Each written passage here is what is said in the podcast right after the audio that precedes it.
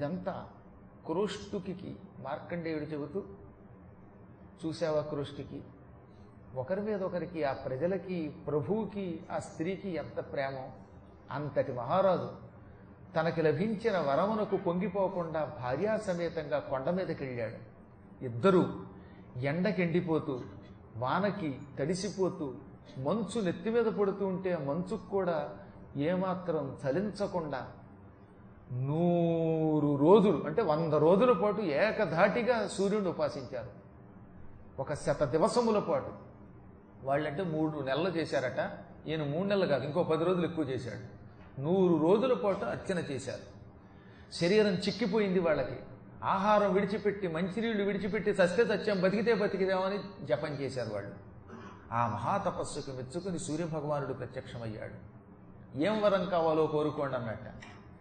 అప్పుడు వాళ్ళు అన్నారు ప్రభు సూర్యదేవ ఆరోగ్య స్వభావ మమ్మల్ని ఎంతో భక్తి శ్రద్ధలతో ప్రేమించేటటువంటి మా పౌరులు మాతో సమానంగా బ్రతకాలి. ప్రభు మాకు ఒక ఉపకారం చెయ్యి. ఏమిటో ఉపకారం? మొత్తం మా పౌరులంతా నా కోసం ఎవరెవరు తపస్సు చేశారో వారంతా పదివేల సంవత్సరములు మాతో పాటు జీవించాలి. వారితో పాటు నా భార్య పదివేల సంవత్సరములు జీవించాలి. ఈ విధంగా అందరూ కూడా పదివేల సంవత్సరములుగా జీవించేటట్టుగా వరం ఇవ్వండి అనగా సూర్యుడు తథాస్తు ఈ రోజు నుంచి నీ కోసం ఎవరెవరు వరములు కోరారో వారంతా కూడా పదివేల సంవత్సరముల కాలం కఠోర దీక్షతో తపస్సు చేయుదురుగాక. వారంతా తపస్సు చేసుకుంటూ అంటే ఏంటి? పదివేల సంవత్సరాలు ఆయువు వచ్చితే ఆయువు అనుభవించను కదట. పదివేల సంవత్సరములు నీ భార్య నీవు నీ పౌరులు జీవిస్తారు. ఈ పదివేల సంవత్సరములు తపస్సు కింద భావిస్తూ జీవిస్తారు. అంటే ధర్మముతో జీవిస్తారు. ధర్మయుక్తమైన ఆహారం తింటారు. ధర్మయుక్తంగా నువ్వు పరిపాలన చేస్తావు. ప్రజలంతా ఎవరి ధర్మములు వాళ్ళు పాటిస్తారు. ఎక్కడ అధర్మం ఉండదు. అధర్మం లేకుండా ధర్మంతో ఉండడం తపస్సు అండి తపస్సు అంటే ఏంటి? నీ ధర్మమును నీవు ఆచరించుము అదే తపస్సు. నీవు ఏకపత్రి వృతుడు ఉండు అదే తపస్సు అంటే నీవు అప్పుడప్పుడు పరమ పవిత్రమైన దాన ధర్మాదులు చెయ్యి. అదొక తపస్సు. శ్రవణం చెయ్యి. అది తపస్సు. అంటే పదివేల సంవత్సరములు ఆయువు. నీ పౌరులకి ఇస్తున్నాను నీ భార్యకి ఇస్తున్నాను నీకు ఇదివరకే ఇచ్చాను కనుక అది తథాస్తు అవుతుంది. ఇప్పుడు మీరు ఈ పదివేల ఏళ్ళు ఒక తపస్సు వలె మీ జీవితాన్ని గడుపుతారు. దాంతో మీ చరిత్ర ఆదర్శప్రాయం అవుతుంది లోకానికి చాలా ఉపయోగకరం అవుతుంది అని దీవించాడు. వాళ్ళంతా వెనక్కి తిరిగి వచ్చారట. వచ్చేసరికి తమాషా ఏంటో తెలుసా? ఆ మొత్తం ప్రజలందరూ కూడా అప్పటిదాకా హరిగారిలో వంగినట్టు ఉన్నాయని పాతికాళ్ళు కొరాడైపోయారు ఒకసారి. అలాగే మొత్తం మొత్తం జనాల్లో ఎవరెవరైనా సరే వార్ధక్యంలో అనారోగ్యంతో ఉన్న వాళ్ళందరూ ఆరోగ్యవంతులైపోయారు అలాంటి పౌరులు అలాంటి రాజు దొరికి మీరందరూ ఆరోగ్యంతో ఉంటే అప్పుడు నేను కూడా పాతికాళ్ళు కుర్రాడి పురాణం చెబుతుంటే ఎంత అందంగా ఉంటుందండి. సూర్యభగవానుడి యొక్క కటాక్షం వల్ల. భగవంతుడు ఏదైనా ఒక్కసారైనా వాక్శుద్ధి ఇచ్చి ఇక్కడున్న ఈ పుణ్యాత్ములందరికీ ఆరోగ్యం ఇవ్వాలని వీళ్ళందరూ కూడా అంటే పదహారేళ్ళ వయస్సు వాళ్ళు పదహారేళ్ళ కింద ఉండండి. వాడి పాతికేళ్ళు ఉంటూ. ముసలివాళ్ళు మాత్రం పాతికేళ్ళ వాళ్ళై. అలాగే బ్రతికినంతకాలం పాతికేళ్ళ వయసులో బ్రతికి ధర్మబద్ధమైన జీవితం. ధర్మకర్మలు చేస్తూ ధర్మబద్ధమైన జీవితం గడపాలి. ఆ మహారాజు గారి కాలం అంతా యజ్ఞాలతో సాగింది దాన ధర్మాలతో సాగింది. పదివేల సంవత్సరముల తర్వాత అందరూ కూడా ధర్మబద్ధమైన జీవితమును గడిపిన కారణము చేత నరకానికి పోకుండా స్వర్గానికి వెళ్ళారు ఆ కథ కళ్ళారా చూసేట ఒక ఆయన. ఎవరు? శుక్రాచార్యుడి యొక్క సోదరుడు భృగువు కొడుకు. ఆయన పేరు ప్రమతి. భృగువంశవర్యుండగు ప్రమతి విస్మయావిష్ట హృదయుండై ఇట్లనియే ఇదంతా చూశాడు ఆయన. ఆయన పేరు ప్రమతి. భృగువు యొక్క కొడుకు. శుక్రుడికి చవనుడికి కూడా సోదరుడు. పరమపూజ్యుడు ఆయన. అసలు శ్రీవత్సవత్తలో పాపాత్ములు పుట్టర్లండి. అటువంటి మహాత్ముడు ఆయన అన్నాడు చూశారా ప్రజలారా?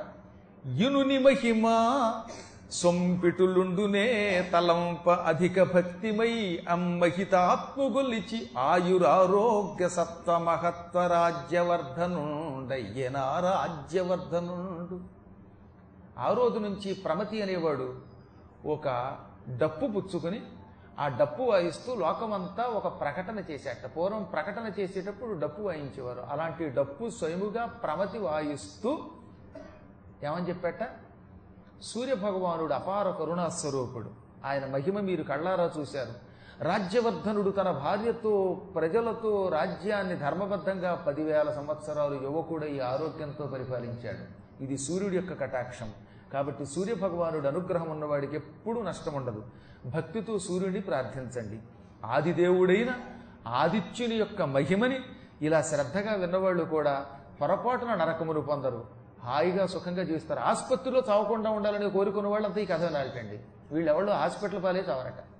హాస్పిటల్స్ ఉంటాయి కానీ వీళ్ళు అక్కడికి వెళ్ళి పడుకోకుండా హాయిగా ఇంట్లోనే తమ బెడ్డ మీదే సుఖంగా పడుకుని లేక పురాణం వింటూనో లేదా హాయిగా ప్రవచనం అయిపోయాక పులిహార తిని ఇప్పుడు కాదు నూరేళ్ళు నిండాక. నూరేళ్ళు నిండాక కాస్త పులిహార తినేసి దర్జాగా కూర్చొని వెళ్ళిపోతారట. బెడ్ రిడన్ అవ్వకుండా ఉండాలంటే ఈ కథ వినాలి అన్నారు. మంచం పట్టి చావకుండా ఉండడానికి పూర్వం ఈ కథ వినేవారు సుస్పష్టంగా చెప్పాడు ఇక్కడ. పైగా మార్కండేయుడు అయిపోయాక అంటాడనమాట ఈ కథని శ్రద్ధగా విన్నవాళ్ళు మళ్ళీ మళ్ళీ తలుచుకునేవాళ్ళు ఆయురారోగ్యాదులు పొందుతారు అనుకున్న కోరికలు తీర్చుకుంటారు అని చెప్పి క్రోష్టుకి నీకు తెల్లమచ్చలు వచ్చాయని బెంగగా ఉన్నది కదా ఆ బెంగ అక్కర్లా ఇందాక చెప్పిన ఆదిత్యాయ నమ ఆర్యమాయ నమ సూర్యాయ నమ ఈ నూట ఎనిమిది నామాలు ఉన్నాయి. ఈ నామములను నువ్వు విడిచిపెట్టకుండా నలభై రోజులు ఉదయిస్తున్న సూర్యుడికి ఎదురుగుండా నిలబడి జపం చేయి. మళ్ళీ కొంతమంది అడుగుతారు మాట ఉదయించే సూర్యుడి కంటే కొంచెం ఒక అరగంట లేటుగా మేము లేవకూడదా అండి? అప్పుడు చదవకూడదా అండి? అప్పుడు నీకు ఆరోగ్యం రాదు వేరే కోరికలు తీరతాయి కానీ. శరీర రోగాలు పోవాలంటే ఈ మచ్చలు పోవాలంటే ఎర్రని కిరణములతో ఉన్న సూర్యుడికి ఎదురుగుండా నిలబడి అది కూడా స్నానానంతరం ఈ నామాలు చదవాలి. అప్పుడే మానవుడికి క్యాన్సర్ వంటి రోగాలు పోతాయి. గొంతు బాగుపడుతుంది. తెల్లమచ్చలు పోయి తీరుతాయండి. ఈ నామాలు నేను చూశాను ఎందుకు చెప్తాను నేను? ఒళ్ళంతా వ్యాపించేస్తున్న సమయంలో ఒక ఆవిడ నన్ను అడిగింది. అప్పుడు చెప్పాను పూర్తిగా వ్యాపించేస్తే ఎవరో ఏం చేయలేము? కొద్ది కొద్దిగా ఉన్నప్పుడు గనక ఈ తెల్లమచ్చలు వస్తున్న కొత్తల్లో గనక ఈ నామాలు చదువుకోగలిగితే ఒక నలభై రోజులు స్త్రీ అయినా పురుషుడైనా అటువంటి వాళ్ళకి ఆ మచ్చలు రాకుండా శరీరం ఆరోగ్యంగా ఉంటుంది. మరీ ఒళ్ళంతా వచ్చేస్తే మనకు తెలియకుండానే మన శరీరం మీద మనకే జుగుప్స్ వస్తుంది కదా మరి. కానీ కర్మయోగం తప్పదు. అలా మచ్చలు రాకుండా కాపాడేది ఇది. రకరకాల అనారోగ్యాల నుంచి కాపాడే అపూర్వమైనటువంటి స్తవం ఈ సూర్యనామాలు. ఆదిత్య స్తవం అని పిలువబడుతుందన్నమాట. ఇప్పుడు క్రోష్టుకి చేత ఆ నామములను చేయించాడు మార్కండేయుడు. దాంతో క్రోష్టుకి ఆరోగ్యవంతుడయ్యాడు. ఇది మార్కండేయ పురాణం. దీనిని క్రోష్టుకి అనేటటువంటి శిష్యుడికి మార్కండేయుడు చెప్పాడు. అని మార్కండేయుడు చెప్పిన కథంతా ఎవరెవరికి చెప్పారు? జైమిని మహర్షికి ధర్మపక్షుడు చెప్పాయి. మొత్తం ఈ మార్కండేయ పురాణం అంతా శ్రద్ధతో వినిపించి ఈ మార్కండేయ పురాణం సకల శుభాలని ప్రసాదిస్తుంది ధర్మమును పెంచుతుంది అధర్మాన్ని నాశనం చేస్తుంది ఆరోగ్యం ఇస్తుంది అనుకున్న కోరికలు తీరుస్తుంది గురువుల వల్ల వచ్చిన శాపములను కూడా తొలగిస్తుంది. అన్నాడు ఎవరు? జైమిని మహర్షితోటి ధర్మపక్షులు. ఒకడు మాట అన్నాడో లేదో? ఈ ధర్మపక్షులు నాలుగు. అప్పటిదాకా పక్షులుగా ఉన్నవి. పక్షి రూపం విడిచిపెట్టి పూర్వంలో ఋషులు అయిపోయాయట మనం అది మర్చిపోకూడదు. పూర్వం ఒక ఒక ఋషీశ్వరుడికి వీళ్ళు నలుగురు కొడుకులు కదా. తండ్రి మాట వినకపోవటం వల్ల కదా తండ్రి కోపగించి మీరు పక్షులైపోండి అని చెప్పించటం వల్ల వాళ్ళు పక్షులు అయ్యారు మళ్ళీ తండ్రి దయతలచటం వల్ల మీరు పక్షులుగా పుట్టినా మీకు పాండిత్యం ఉంటుందని దీవించాడు ఆయన. అందుకే పక్షులుగా పుట్టి కూడా జ్ఞానముతో మానవుల వలె మాట్లాడుతూ జైమినికి ఈ కథ చెప్పాయి ధర్మపక్షులు. మనం ప్రారంభంలో చెప్పుకున్నాం. ఈ కథంతా జైమినికి వినిపించి ఈ కథ వినిపించిన వాళ్ళు విన్నవాళ్ళు ఇతరులకు వినడానికి సాయం చేసిన వాళ్ళు వాళ్ళు గురుశాపం నుంచి విముక్తి పొందుతారు అని పక్షులు అన్నాయి. గురు శబ్దమునకు తండ్రి గురువు అని అర్థాలు కదా. అందుకే గురు శాప విముక్తి అవుతుందనగానే వాళ్ళకి శాప విముక్తి అయిపోయి వాళ్ళు మళ్ళీ మహర్షులు అయిపోయారు. వాళ్ళు వెంటనే జేమిరికి నమస్కరించి మార్కండేయ పురాణ గాథ మీకు చెప్పి ఆ పుణ్యంతో మేము శాప విముక్తి పొందాం. ఇక మిగతా కాలం అంతా హిమాలయాల్లో తపస్సు చేసుకుని స్వర్గానికి పోతా ఉన్నారు. జైమిని వాళ్ళని దీవించాడు. తర్వాత తాను తిరిగి వేదవ్యాస మహర్షి శిష్యుడు గనక అక్కడికి వచ్చేశాడు ఇది పరమ పవిత్రమైన మార్కండేయ పురాణం. దీనిని సౌనకాది మహర్షులకి సోత మహర్షి చెప్పాడు. కానీ ఆయన ఇరవై ఏడు రోజులే చెప్పాడు. కారణం ఏంటంటే పొద్దున్న సాయంత్రం రెండు పూట్ల చెప్పాడు. ఇరవై ఏడు రోజుల్లో చెప్పిందని మీకు నలభై రోజులు